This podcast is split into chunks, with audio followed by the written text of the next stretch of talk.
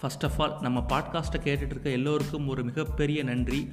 And நான் சாரியும் சொல்லி ஆகணும் ஏன்னா நேற்று என்னால் பாட்காஸ்ட் போட முடியாமல் போச்சு ஒரு சில காரணங்களால். பட் இன்றைக்கி ஒரு செம படம் பார்த்த ஃபீலோடு வந்திருக்கேன்.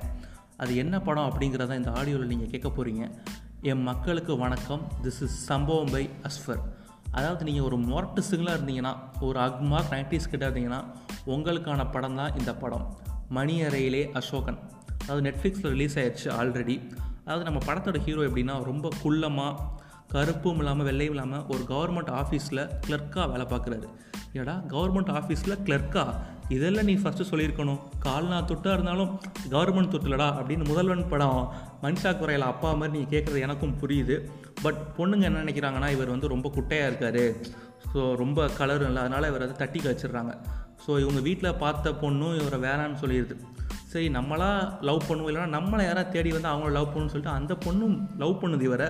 பட் இந்த லவ்வை அவர் மேரேஜ் வரைக்கும் எடுத்துகிட்டு போனாரா?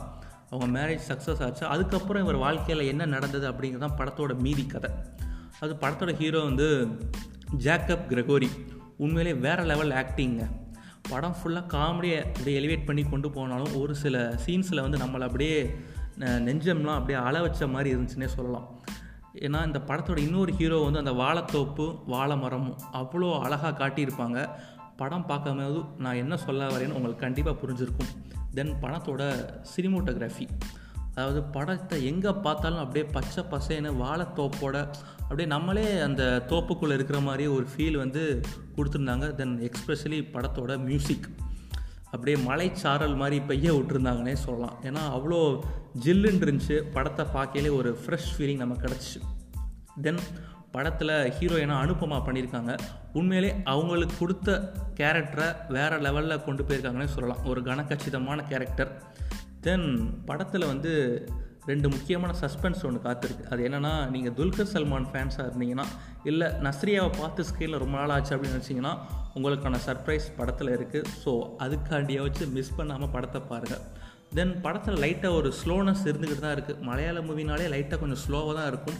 பட் இவங்க கொண்டு போன விதம் வந்து வேறு லெவலில் இருந்துச்சுன்னே சொல்லலாம்.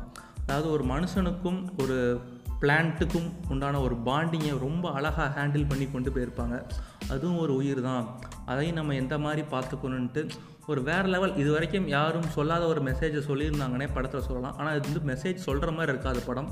அப்படியே போகிற போக்கில் படத்தில் வந்து நமக்கு ஒரு டேக் அவேவாக ஒன்று கொடுத்துட்டு போயிடும் ஸோ மிஸ் பண்ணாமல் பாருங்கள் ஒரு ஃபீல் குட்டான மூவி பார்க்கணுன்னா கண்டிப்பாக இந்த படத்தை பார்க்கலாம். மணி அறையிலே Ashokan. So stay safe stay positive tata bye bye